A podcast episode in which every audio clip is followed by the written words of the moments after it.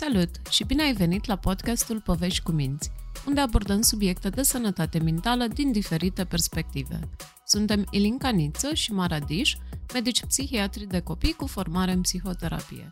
În episodul de astăzi o avem alături de noi pe Cristina Tacaciu, care ne va împărtăși din experiența ei ca pacient diagnosticat la vârsta adultă cu ADHD.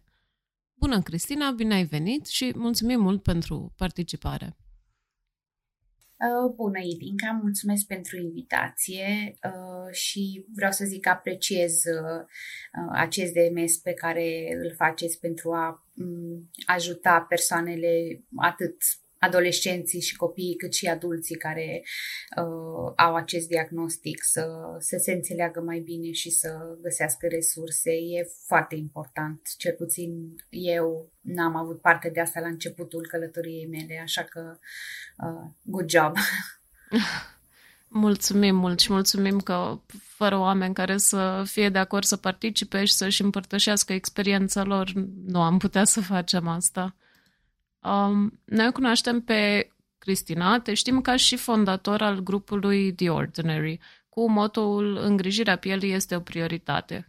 Cred că este cel mai mare grup de skincare bazat pe dovezi științifice din România, dar bineînțeles că tu ai multe alte interese și de aceea te-aș ruga să ne spui mai multe despre tine. Uh, da, într-adevăr, este, una, este unul dintre interesele pe care le-am transformat în uh, cum să zic, în uh, profesia mea. Uh, ce să spun despre mine? Că am împlinit recent 34 de ani, um, am uh, tot recent mi-am schimbat profilul de job 180 de grade, eu lucrând vreo șapte ani în corporație, într-o, mă rog, hai să zicem în domeniul IT, dar nu chiar. Uh, sunt absolventă licențiată în psihologie uh, și recent uh, masterantă la UMF cosmetologie și formulare cosmetică. Deci, dacă am indus pe cineva în eroare cu CV-ul meu, cer scuze, dar da, este chiar gândindu-mă la, la mm, parcursul meu până acum, îmi dau seama că e destul de variat și cu toate astea nu e ceva atipic, cred, pentru persoanele cu ADHD să aibă interese multiple și hobby-uri.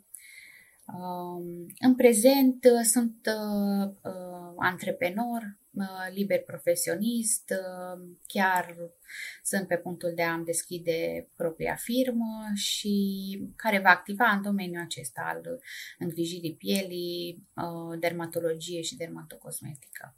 Super, abia așteptăm să vedem lansarea, ținând cont de cât de bine merge grupul și că ai venit cu ceva complet nou. Suntem sigure că o să fie foarte fain.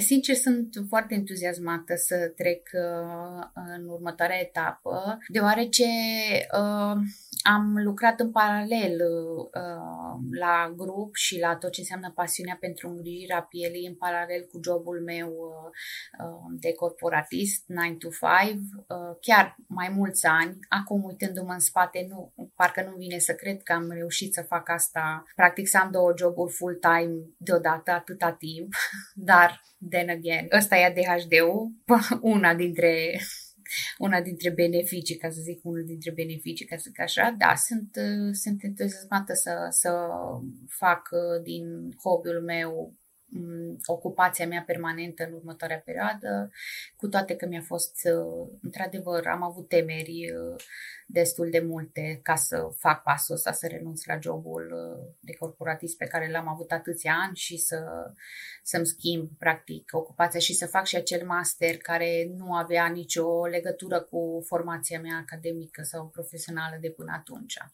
Dar autodidact fiind, consider că asta, asta m-a, m-a ajutat. Uh, ne-ai spus acum de următoarea etapă, dar aș vrea pentru început să ne întoarcem la primele etape. Și anume, când ți-ai dat seama prima dată că întâmpine anumite dificultăți, poate de atenție, de concentrare, ce ai simțit și ce ai făcut atunci, poate în copilărie?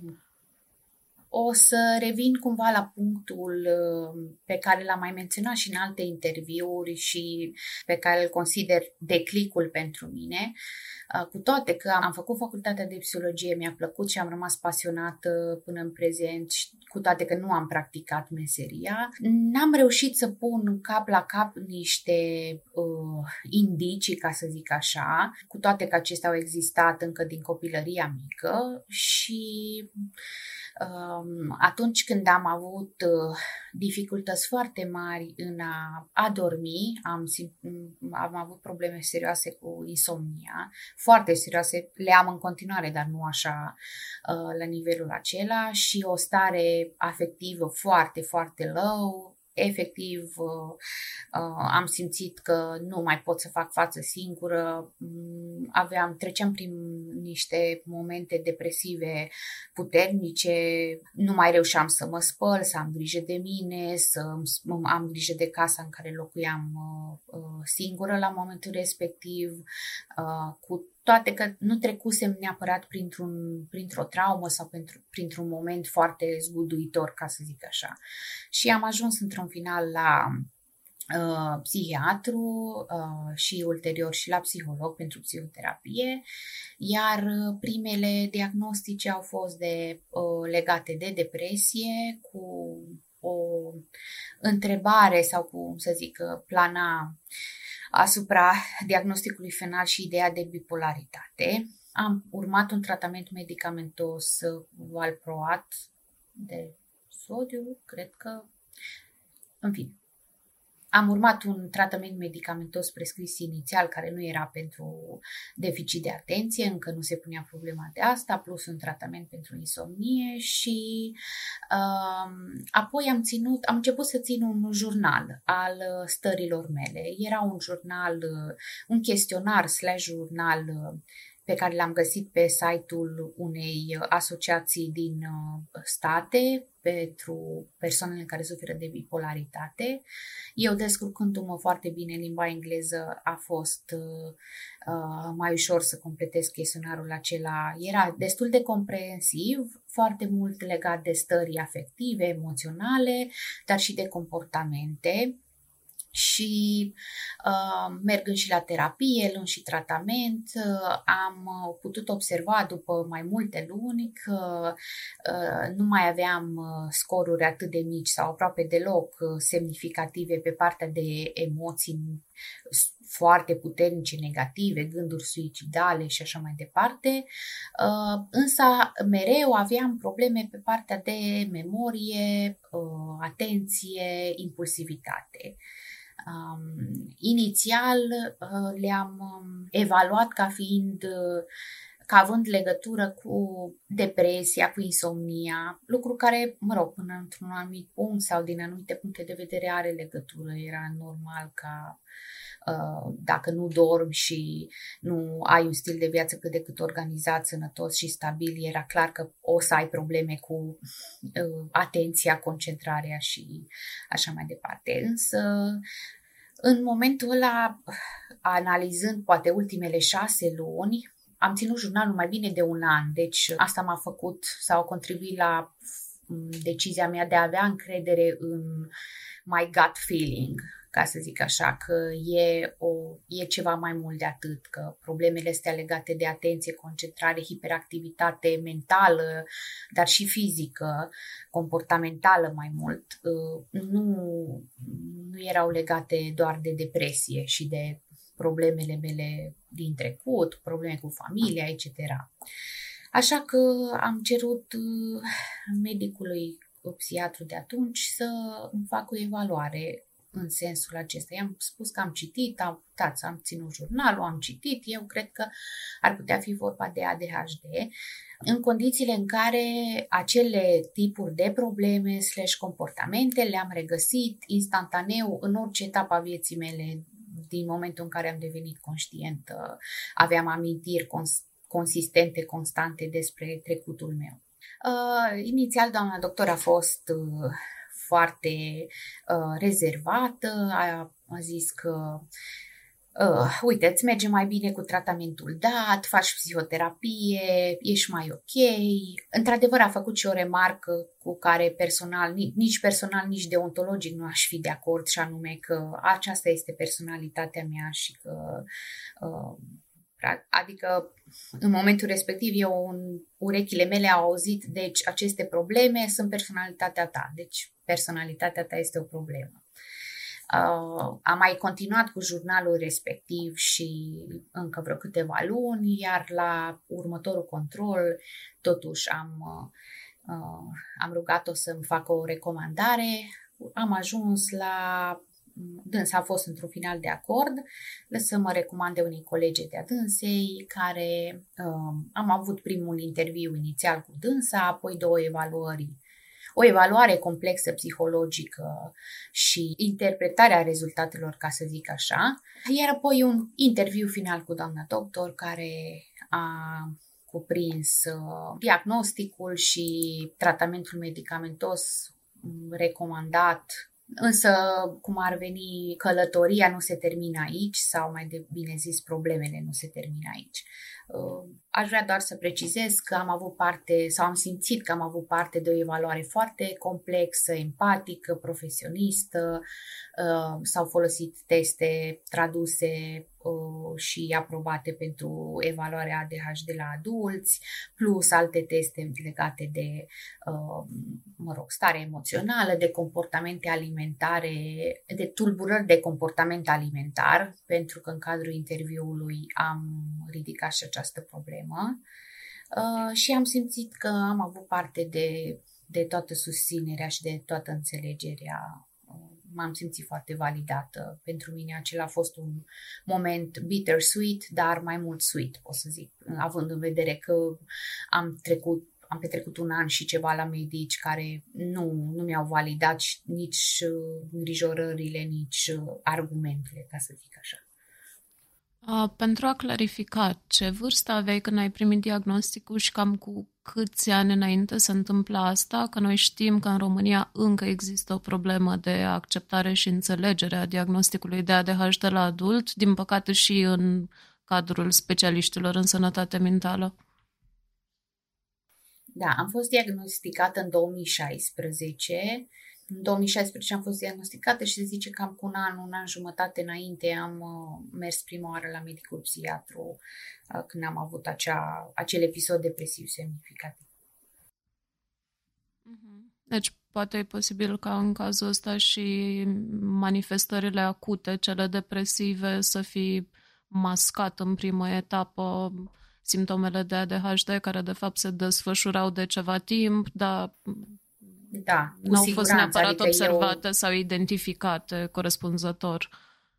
Nu, nu, nu. Problemele uh, acute de, pe, de care m-am plâns, ca să zic așa, erau insomnia și starea emoțională, iritabilitate, plâns, uh, etc. Deci uh, focusul pe partea cu atenția, impulsivitatea și hiperactivitatea au venit mult mai târziu, după ce eu deja de luni de zile țineam acel jurnal și am început să fac niște, să încerc să fac niște corelații între între ce, cum a fost acum 3, 4, 5, 6 luni când treceam prin momentul ăla și cum, cum sunt acum. Ne-ai spus mai devreme că ai observat, gândindu-te înapoi, încă din copilărie, anumite simptome specifice. Ai putea să te descrii ca și copil și ce anume te încurca, să spun așa, din sfera de HD la vârsta aceea? Uh, da. Um, Trebuie să recunosc că înainte să ajung la doamna doctor care m-a evaluat și m-a diagnosticat, am găsit uh, acel test uh, pentru adulți online. Um, și din Testul nou, DIVA, cred, nu? Da, testul DIVA, exact. Um, iar momentele în care trebuia să răspund la întrebările legate de adolescență și copilărie, uh, Uh, iar răspunsurile mele erau aceleași sau din aceeași sferă cu problemele pe care le resimțeam ca adult. Și anume, aveam performanță foarte fluctuantă la locul de muncă, ne uitându-mă în perioada școlarizării mici, am avut performanțe foarte fluctuante, nejustificate, oarecum de, de, adică eram olimpică la niște materii și cu note mici sau insuficient restantă la, la alte materii. Și cumva ăsta a fost un punct, să zicem. Și pe partea de impulsivitate, impulsive shopping, de exemplu, sau cheltuit bani uh, pe lucruri de moment, pe dorințe de moment, care nu erau, cum să zic, gândite cât de cât în prealabil, dar și pe partea emoțională o dificultate în a-mi regla emoțiile, în a accepta critici, uh, chiar și constructive, iritabilitate, adică mă enervam, mă de, puteam să devin cumva agresivă verbal și asta s-a întâmplat și cât, uh, cât eram în, în școală. Dar uh, furia de fapt era venită din frustrare, frustrarea faptului că uitam foarte mult, încurcam, uh, nu țineam minte, nu reușeam să-mi prioritizez tascurile pe care le aveam uh, și cele personale și cele din școală ca să Asta păream un om în care nu poți avea încredere, atât la vârsta adultă cât și mult mai devreme. Deci erai copilul tipic, să înțeleg, despre care spuneau profesorii că e foarte deșteaptă, uite ce bine se descurcă la asta, tai leneșă sau nu vrea, nu-i pasă, ceva de genul? Citez. Are sclipiri de geniu, dar e de o lene... Am încheiat citat. Da. da, și noi auzim varianta asta foarte des în cabinet, din păcate. Da. Uh, am uh, am, ulterior, încercând să accesez uh, tratamentul de care ziceam, mi s-a, am putut să-l iau, mi s-a prescris și l-am luat o lună, dar medicul meu a primit o amendă din partea casei de asigurări.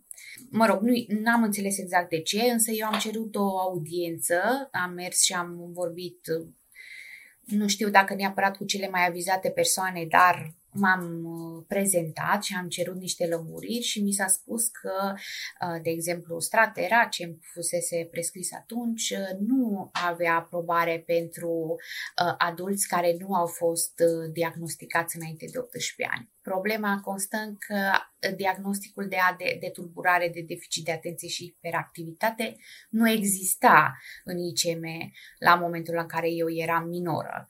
Prin urmare, eu nu exist pentru statul român și, uh, da, în momentul acela mm, am, uh, am continuat cu psihoterapie până situația s-a schimbat puțin și am reușit să-mi permit să-mi cumpăr acel medicament uh, necompensat.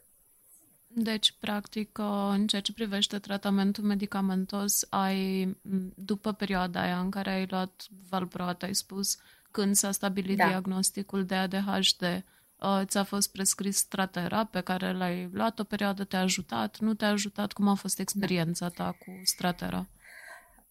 Da, um, l-am luat doar o lună și într-adevăr o doză destul de mică, mult mai mică față de ce iau acum. Uh, sunt rezervată în a spune dacă m-a ajutat sau nu, deoarece uitându-mă acum în spate, uh, era o perioadă destul de, cum să zic, cu multe schimbări, acest diagnostic, toată adaptarea, am mers la mai mulți medici, la mai mulți psihologi de-a lungul a un an, doi, să zic așa, și cumva nu am, n-aș fi vrut să zic că vai cât de mult m-a ajutat ca să nu mi induc mie ideea că, da, medicamentul a fost ce trebuie, cumva și citind mult despre și înțelegând faptul că non-stimulantele au nevoie de mai mult timp pentru ca să-și facă un efect, e foarte posibil ca efectul maxim să nu fie atât de puternic sau atât de pozitiv ca și pentru stimulente, deci cumva am încercat să-mi setez niște așteptări realiste.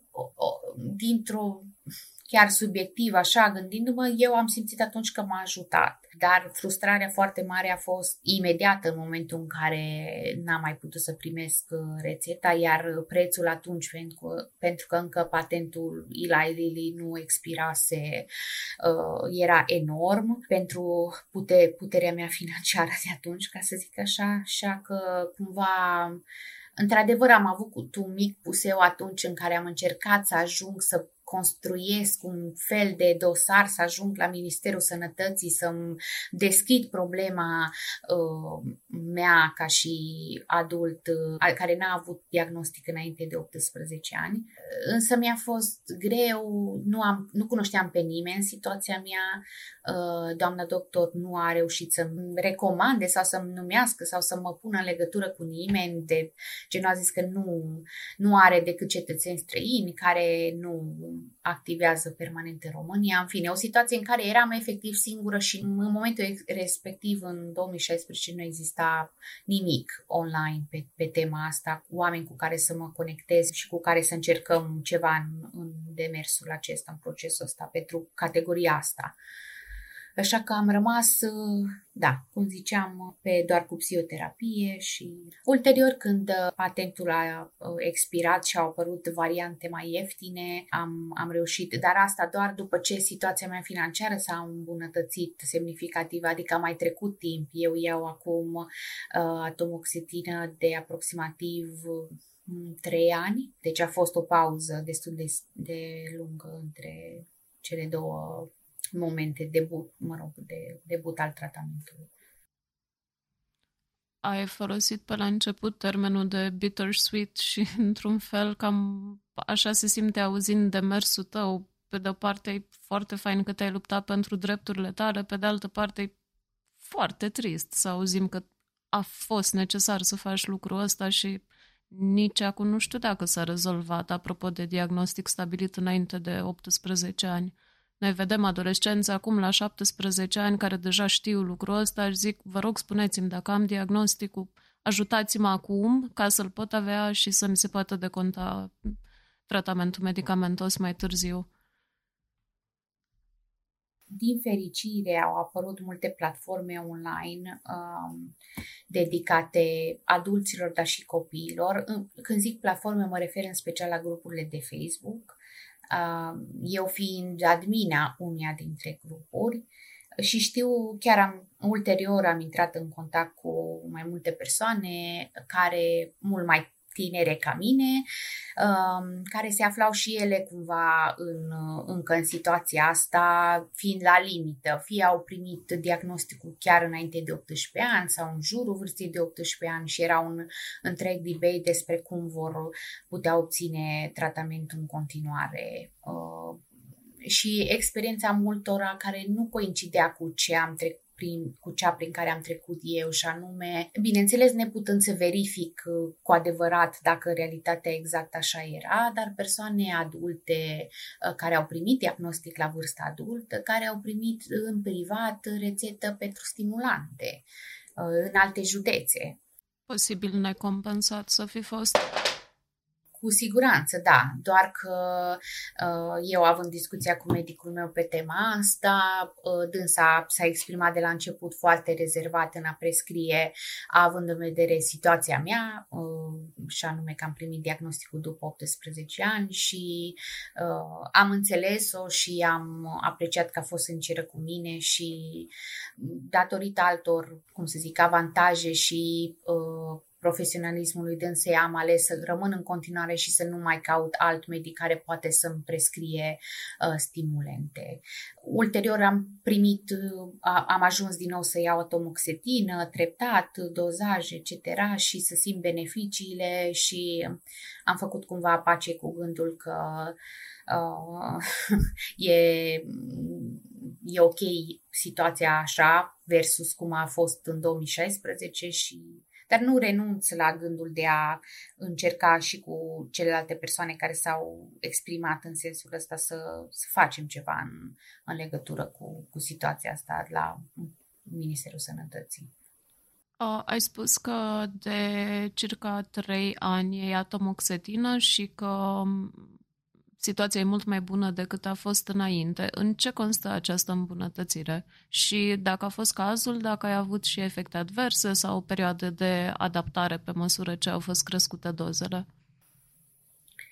Da, oricum aș fi început cu efectele adverse pentru că în stilul meu caracteristic uh, am citit despre ele, m-am, am, am încercat să-mi setez niște așteptări realiste și să, dar în același timp să nu mă las înfricoșată foarte tare de uh, prezența acelor efecte. Am mizat pe faptul că sunt tranzitorii și în cazul meu au fost, uh, cu toate că, da, la debutul tratamentului cred că era undeva în jur de 40 de miligrame sau chiar 20, nu, 40 în a doua tură. Am avut uh, stări de greață și un puls uh, în repaus foarte ridicat, stări de amețială, etc. Eu făcusem într-adevăr înainte și controle, analize medicale, un control uh, cardiologic, am, uh, din fericire aveam ocazia să accesez o, o poliță privată de sănătate care mi-a permis să fac poate niște pași extra într-un timp mai scurt um, ca să mă asigur că sunt ok pe partea asta. Um, am citit cumva de posibilitatea apariției acestor efecte adverse cardiologice și așa mai departe. Da, într-adevăr, s-a întâmplat în cazul meu. Trebuie să menționez totuși că la momentul respectiv aveam o greutate, eram obeză gradul 1 și um, greutatea în exces uh, a contribuit la o tensiune mai mare, la un puls mai mare, asta conform și cardiologului meu. Dar după vreo um, aproximativ 3 luni, 2-3 luni, uh, am ajuns la uh, 60 de miligrame, doza cumva maximă la care am decis cu medicul că e cazul să, să ajung și efectele adverse s-au diminuat, au dispărut chiar, însă am pus în practică și niște comportamente de genul uh, să beau mai multă apă și să iau medicamentul după masă. Dacă luam pe stomac gol, efectele adverse erau mult mai puternice. Am observat prin trial and error, ca să zic așa că uh, efectele erau mult mai reduse dacă luam după masă, așa că cam asta a fost strategia mea și uh, în momentul în care am uh, trecut și la 80 de miligrame, acum recent, uh, am avut doar uh, mici, vreo două zile dureri de cap, dar uh, fără alte efecte adverse majore. Eu luam deja de mult timp uh, substanța și doamna doctor mi-a confirmat că ăsta e motivul pentru care nu uh, saltul nu mai e atât de uh, semnificativ, doar, po- doar pozitiv pe partea de efecte uh, de ameliorare a simptomelor ADHD și mai puțin pe partea de efecte adverse. Ne spui și partea pozitivă a tratamentului? Da. Într-adevăr, atomoxetina uh, am observat că mă ajută foarte mult pe partea de hiperactivitate mentală. Când zic hiperactivitate mentală, nu mă refer la anxietate mentală, la gânduri anxioase, uh, multe, repetitive, etc.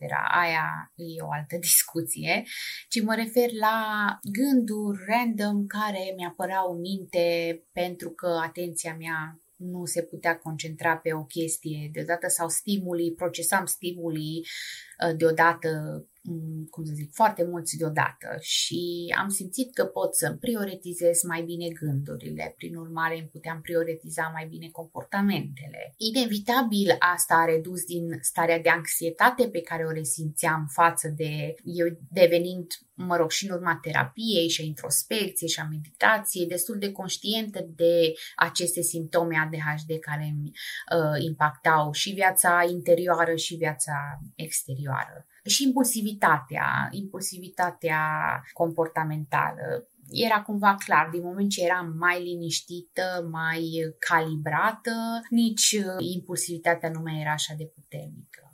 Unde am observat cele mai puține efecte sau în efect pozitiv mai redus, pe partea de concentrare și de atenție distributivă mai elevate, ca să zic așa, deci pe funcțiile executive mai...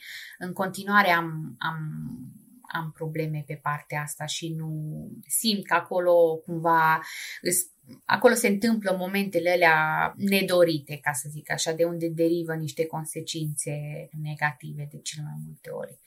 Însă, all in all, eu consider că chiar și pe cont propriu, adică chiar dacă nu mai fac acum terapie de mai bine de șase luni, am putând să testez cum este doar cu medicație, fără terapie, tot simt o îmbunătățire semnificativă și un, un, un sprijin din partea medicației. Cu atât mai mult l-am simțit și în momentul în care am făcut terapie, mai ales în primii ani uh, după diagnostic. Poți să ne povestești puțin despre asta, despre parcursul tău în psihoterapie? Da. Uh, aș vrea să fac o, o mică paranteză și să spun că um, dacă mie, o persoană cu pasiune pentru psihologie și pentru uh, psihologia atipicului, ca să zic așa, mi-a fost greu să pun cap la cap niște indicii. Mi-a fost greu să accept să ajung că trebuie, că am nevoie de psihoterapie. Nu vreau să mă gândesc cum este o persoană care nu a avut tangență cu asta.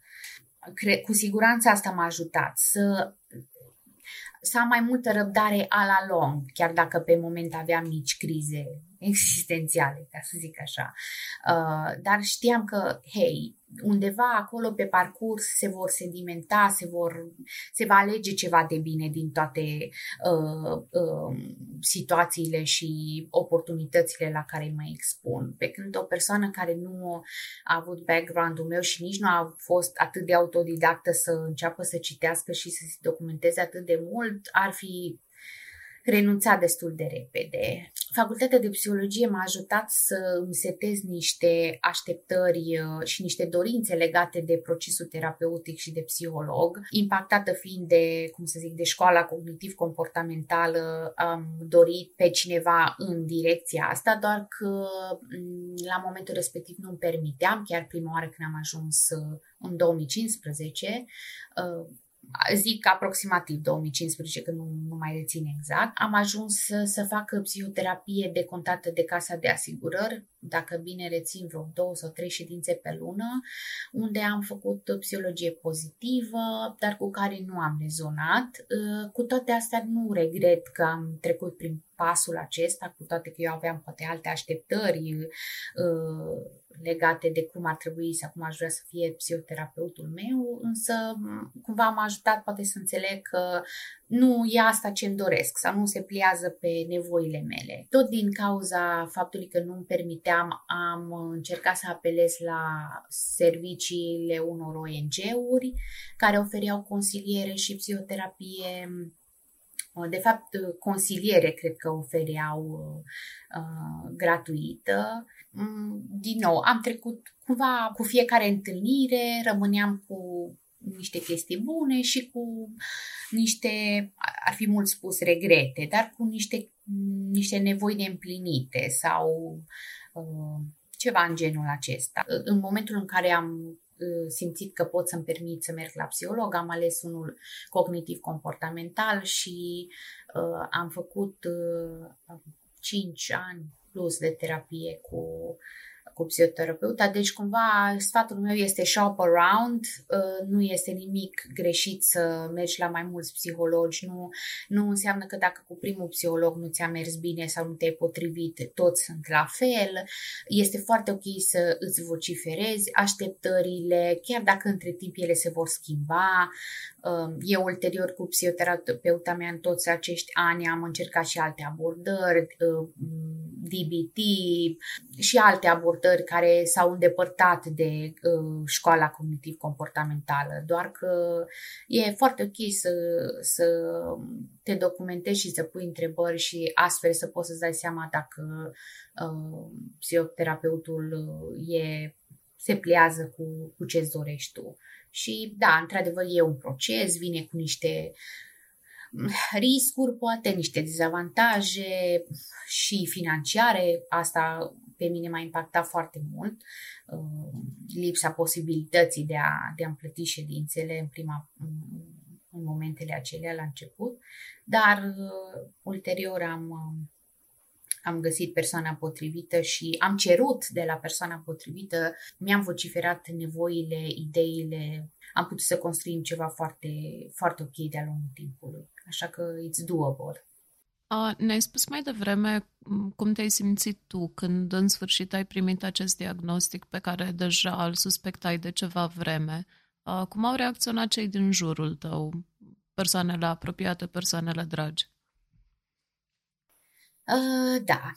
Um, cu familia, uh, foarte, în, în principal cu părinții, am avut o relație destul de tumultoasă, aș putea zice disfuncțională, în copilărie și în adolescență și în prima parte a uh, vieții de adult tânăr. Nu le-am comunicat decât partea legată de insomnie și depresie, pentru că era cumva mai socially acceptable, mai explicabil. Eu lucram atunci într-o tură de semi-noapte, ieșeam noaptea târziu, cumva mă culcam târziu, eram obosită, stresată și cumva, uh, cum ziceam, era mai socially acceptable să, uh, să vorbesc despre asta cu părinții mei. Nu am deschis subiectul ADHD cu ei, decât am, l-am deschis doar legat de cu fratele meu, într-adevăr și cu diriginta mea din liceu, pentru că am încercat să găsesc de la dânsa niște informațiile scrise legate de valorile pe care mi le făcea dânsa. Am primit un răspuns mai evaziv. Eu, i-am, eu având o relație destul de ok cu dânsa, i-am explicat că pe șleau, ca să zic așa, care e motivul și în, în cadrul cărui proces mă aflu. Dânsa a zis că nu dispune fizic de acele valori, doar că uh, nu consideră că eu eram, uh, că eu am ADHD pentru că eram prea deșteaptă, prea uh, aveam rezultate, doar erai olimpic. Uh, sincer, cred că dânsa avea capacitatea să înțeleagă ce este ADHD-ul și că nu este neapărat o, un deficit intelectual. Însă cred că atât de bine am reușit să maschez problemele prin sau să le învelesc în, într-un ambalaj al uh, succesului în niște domenii care mă interesau pe mine foarte specific, astfel încât nu uh, părea că nu, nu, mai, nu mai poate să se pună problema de un deficit de atenție din moment ce eu eram atentă în alte momente, cadre, condiții. Plus că cred că am simțit așa cumva că nu, parcă nu ar fi vrut să-mi spună sau să-mi confirme și asta am revăzut ulterior și cadrul uh, locului de muncă, a colegilor, a șefilor. Ideea cumva să nu te jignească confirmându-ți că da, ești ai ADHD sau ai autism sau ai chestii, cum, mă rog, se pune problema acum când tot mai mult, adică se ridică problema cu o mult mai mare ușurință decât înainte și se, e mult mai acceptat și se discută mult mai deschis. Dar uh, ulterior pot să zic că am avut norocul în cadrul firmei unde m-am angajat să am parte de colegi și superiori care fie aveau ei înșiși probleme de natură psihologică uh, cu care s-au confruntat sau erau absolvenți de psihologie și era, am, au înțeles uh, altfel situația mea. Până într-un anumit punct au reușit să mă înțeleagă și să mă ajute și să-mi ofere cumva alternative care să uh, fie mai ADHD friendly, ca să zic așa. Deci ți-au acomodat cumva da, atât cât le permitea propria mm, empatie față de situația mea, dar și, mm, mă rog, legat de natura jobului, fără ca diagnosticul meu să devină uh, oficial în cadrul firmei sau să-l declar undeva sau uh, așa mai departe. A rămas la nivelul cumva șefei de echipă care care mi-a fost șefă mulți ani și cu care mă simțeam confortabil să discut uh, evoluția mea, parcursul meu, uh, etc. Dar și cu, uh, cu ceilalți colegi apropiați, eu fiind o fire destul de prietenoasă și vorbăreață, am, am reușit uh, cumva să, de fapt, deschizând subiectul și aducând argumentele și din terapie și dovezile cum ar veni, adică, hey, this is a real thing, știi, care se întâmplă, nu e doar o scuză sau un pretext și am avut norocul de înțelegere din partea lor și uh, înțelegere, dar și o apreciere a calităților mele care derivau din uh, superputerea de HD, ca să zic așa. Apropo de asta, simți că există anumite calități care derivă din, din situația asta și cam care ar fi pentru tine? Uh, da, cu siguranță. Apropo de începutul interviului cu Bittersweet, e bittersweet și atitudinea mea sau uh, emoțiile mele legate de ce simt eu față de ADHD-ul meu și dacă aș putea să nu-l am, dacă aș renunța la el. Uh, în anumite momente foarte dificile, da, aș putea zice că aș vrea să renunț la el. Dar pe de altă parte, simt că mă face mult mai creativă. Îmi place hyperfocusul pentru că am descoperit foarte multe lucruri, am citit foarte multe lucruri, am învățat foarte mult, am putut din cauza aceasta să pot să devin autodidactă în niște domenii care, uh, uite, m-au adus în punctul de a câștiga existența dintr-o pasiune care a derivat dintr-un hyperfocus și pur și simplu, nu știu, îs, o forța psihică și mentală pe care ți-o dă ADHD-ul atunci când este cum să zic, susținut de medicație și terapie. Am simțit într-adevăr că ADHD-ul este o superputere după ce m-am stabilizat uh, cu, cu medicația și cu psihoterapia și am putut să am progres în psihoterapie și pe partea, mă rog, de istoric personal, emoțional, familial, dar și uh, per se pe, pe problemele pe care le ridica ADHD în viața mea. Și de acceptare, dar și de a diagnosticului în sine, dar și de uh, management per se. Deci acum simt că e the best version of myself, ca să zic așa. Foarte faină descriere și sperăm cât mai mulți din cei care ascultă să ajungă în punctul ăsta. Sincer și eu sper asta. Tu ești foarte deschisă și implicată pe rețelele de socializare cu privire la dificultățile de sănătate mentală sau dificultățile psihologice. Care a fost uh, reacția pe care ai primit-o? Cum te-ai hotărât să fii așa de deschisă în privința asta? Uh, cred că sunt implicați doi factori. Uh, unul la mână, um, în momentul în care am început să fiu mai deschisă uh, legată de faptul că am mers la medic, faptul că am mers la psihoterapeut, că iau medicație, etc.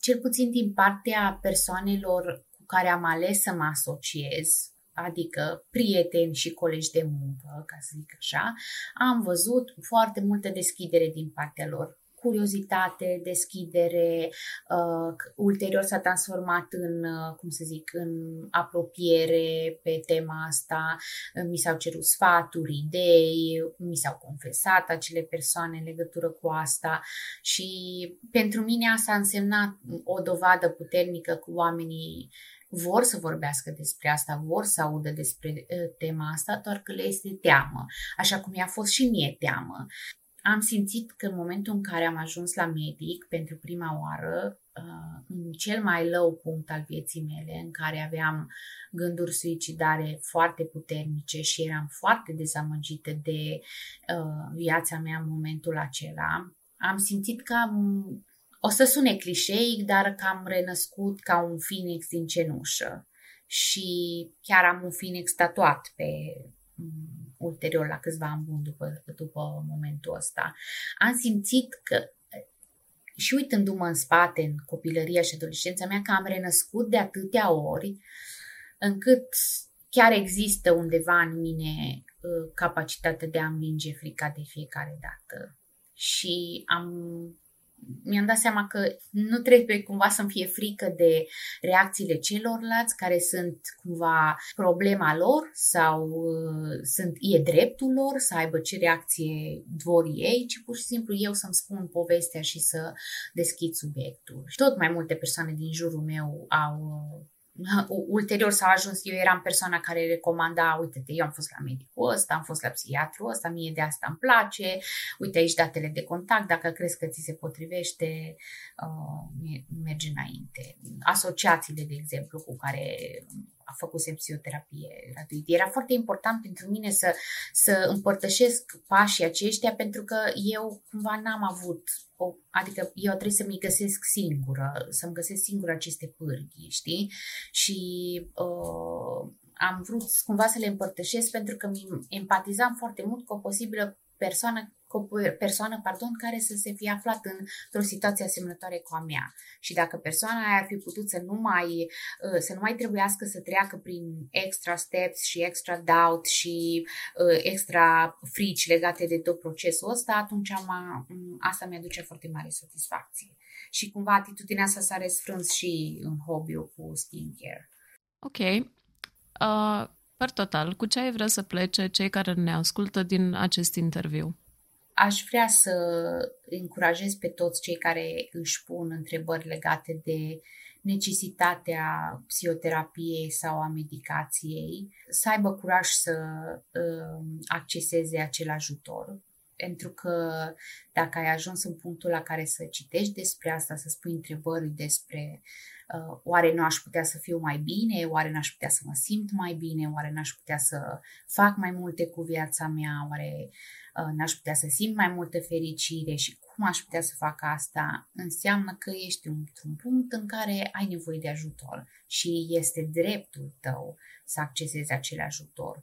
Nu este uh, un semn de slăbiciune și nu este nici o obligație. Ar trebui um, să, aș vrea să, să subliniez asta, că nu este o obligație să, să în momentul în care simți că ți-e greu, gata, să te pui, să încerci să schimbi tot la tine, la viața ta și să uh, strângi din dinți sperând că uh, făcând totul și dând totul vei, te vei schimba complet. Fii, fii blând cu tine, arată-ți foarte multă blândețe, cu atât mai multe momentele în care simți să nu o faci pentru că în momentele alea uh, o ai nevoie de cel mai mult de, de blândețe și de validare. Um, cu asta vreau să rămână oamenii uh, care ascultă acest podcast, că este dreptul lor să acceseze ajutor așa cum simt și să nu le fie frică, poate să încerce lucruri care, uh, să încerce abordări de psihoterapie, să uh, caute a doua părere medicală, dacă e nevoie chiar și a treia. Um, take your time, ia-ți timp, ia-o încetine, încetișor, ai răbdare și Uh, între timp fă și lucruri care îți aduc fericire, chiar, chiar și un mic uh, sclipire de fericire, pentru că uh, tot procesul mm, ia timp și e bine că ia timp. O să, uitându-mă în spate, văd că uh, anumiți pași au, au fost vitale, anumite învățături au, au trebuit să se întâmple ca să, uh, ca să pot să îmi dau seama de ce decizii vreau să iau în, în viitor pentru binele meu. Uh, Cristina, am și o întrebare mai controversată. Uh, noi întâlnim destul de des remarca și în cabinet, dar mai ales pe social media, că de fapt nu există ADHD. Ce părere ai despre ideea asta? Mm. nu știu, aș vrea să, aș vrea să um, ca cei care cred sau spun asta să îi spună asta în față și Cristinei din clasa a patra care uh, și-a uitat abonamentul de autobuz acasă pe a cincea oară în luna respectivă. Uh, să-i spună Cristinei care deranjează clasa și vorbește neîntrebată, uh, spune glume uh, și este penalizată pentru asta, uh, de ce o face. Să-i spună, nu știu, Cristinei din facultate care învăța și făcea proiectele pe ultima 100 de metri cu seara de dinaintea predării și uh, putea să lucreze poate neomenesc de mult. Uh, am tradus lucrări de, de chimie din engleză în română într-un weekend. Am făcut o lucrare pentru cineva, uh, pentru că aveam nevoie de bani. Deci nu există, cum să zic, niște comportamente excesive, fie pe minus, fie pe plus, care nu se pot explica nici de educație, nici de personalitate, pentru că până la urmă cu toții uităm, câteodată cu toții ne încurcăm, cu toții avem momente de uh, iritabilitate, de hiperactivitate. Acestea sunt caracteristici comportamentale și emoționale normale, uh, care răspândite în orice populație, indiferent de vârstă, gen, etc. Doar că ADHD-ul este o problemă uh, pe partea asta de cât de des se întâmplă sau cât de des nu se întâmplă ceva și ce impact are asta asupra uh, vieții persoanei care are această dezvoltare neurologică atipică și dacă n-ar exista ADHD-ul, nu știu, nu știu ce ar putea explica foarte multe din experiențele mele și tiparele mele de, de mm, comportament din mica copilărie. Și ADHD este pur și simplu o dezvoltare deosebită, diferită a, a creierului și ce impact are asta sau cum se manifestă asta. Nu este cum să zic, nu e, ceva, nu e ceva mai mult sau mai puțin de atât. Dacă, înțe- dacă încercăm să înțelegem asta, că e pur și simplu, nu știu, niște ne- neurotransmițători care se manifestă altfel, niște căi care se deschid sau se închid altfel și pur și simplu astea toate trebuie să se manifeste sub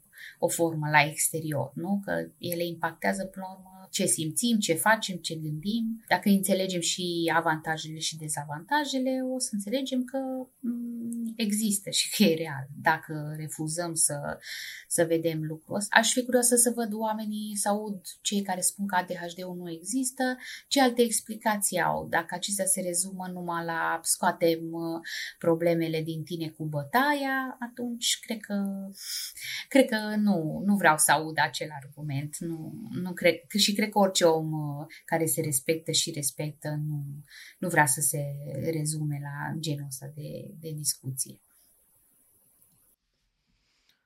Îți mulțumim foarte mult, Cristina, pentru disponibilitatea de a fi azi alături de noi și pentru a împărtăși cu cei care ne ascultă experiența ta în ceea ce privește diagnosticul de ADHD, dar și alte dificultăți uh, emoționale cu care te-ai confruntat de-a lungul timpului. Uh, din nou, eu vă mulțumesc pentru invitație. Uh, Um, urmărind și activitatea unui alt domn medic-psihiatru care a uh, postat mult în ultima vreme legat de ADHD la adulți, nu pot să nu observ cât de mult, uh, uh, cât de mult content, conținut există acum pe tema asta online. Nu, efectiv mă, mă încântă, mă bucură că există, pentru că acum stau să mă gândesc câți tineri adulți intră online și văd toate aceste informații venite de la profesioniști, de la medici care ar trebui să știe, care, care sunt primii, care ar, um, cum să zic, pionul cel mai important în, în tot jocul ăsta pentru uh, succesul uh, pacientului, ca să zic așa. Dacă sunt psihiatri și psihologi care vorbesc despre, pe tema asta uh, de, despre dovezi, argumente, soluții, strategii, etc., e ca și cum s-a eliminat sau s-a redus foarte mult etapa aceea de confuzie, de negare, de uh, dificultăți majore de a accesa informații uh, care să te ajute. Deci, uh, din punctul meu de vedere, este wow și uh, susțin acest demers și o să încerc să-l popularizez uh, cât pot de mult uh, chiar și prin activități de genul, prin interviuri, dar și online. Eh, online nu este o sursă de informare rapidă, directă și atâta vreme cât eh, se diseminează informații dovedite științific și dar cu un limbaj empatic, eh, cred că asta e rețeta succesului, sincer. Și vă mulțumesc pentru activitatea voastră. Mulțumim din nou! Mulțumim că ați fost alături de noi și în acest episod al podcastului Povești cu Minți. Dacă v-am stârnit interesul, vă invităm să ne urmăriți pe rețelele de socializare și să ne scrieți părerile, ideile și experiențele voastre. Ne dorim să creăm o comunitate în care să existe un spațiu sigur pentru a ne împărtăși experiențele interioare, fără frică de a fi judecat sau respinși. În episodul următor avem privilegiul să învățăm din experiența de profesor de sprijin a Ancăi Mayer.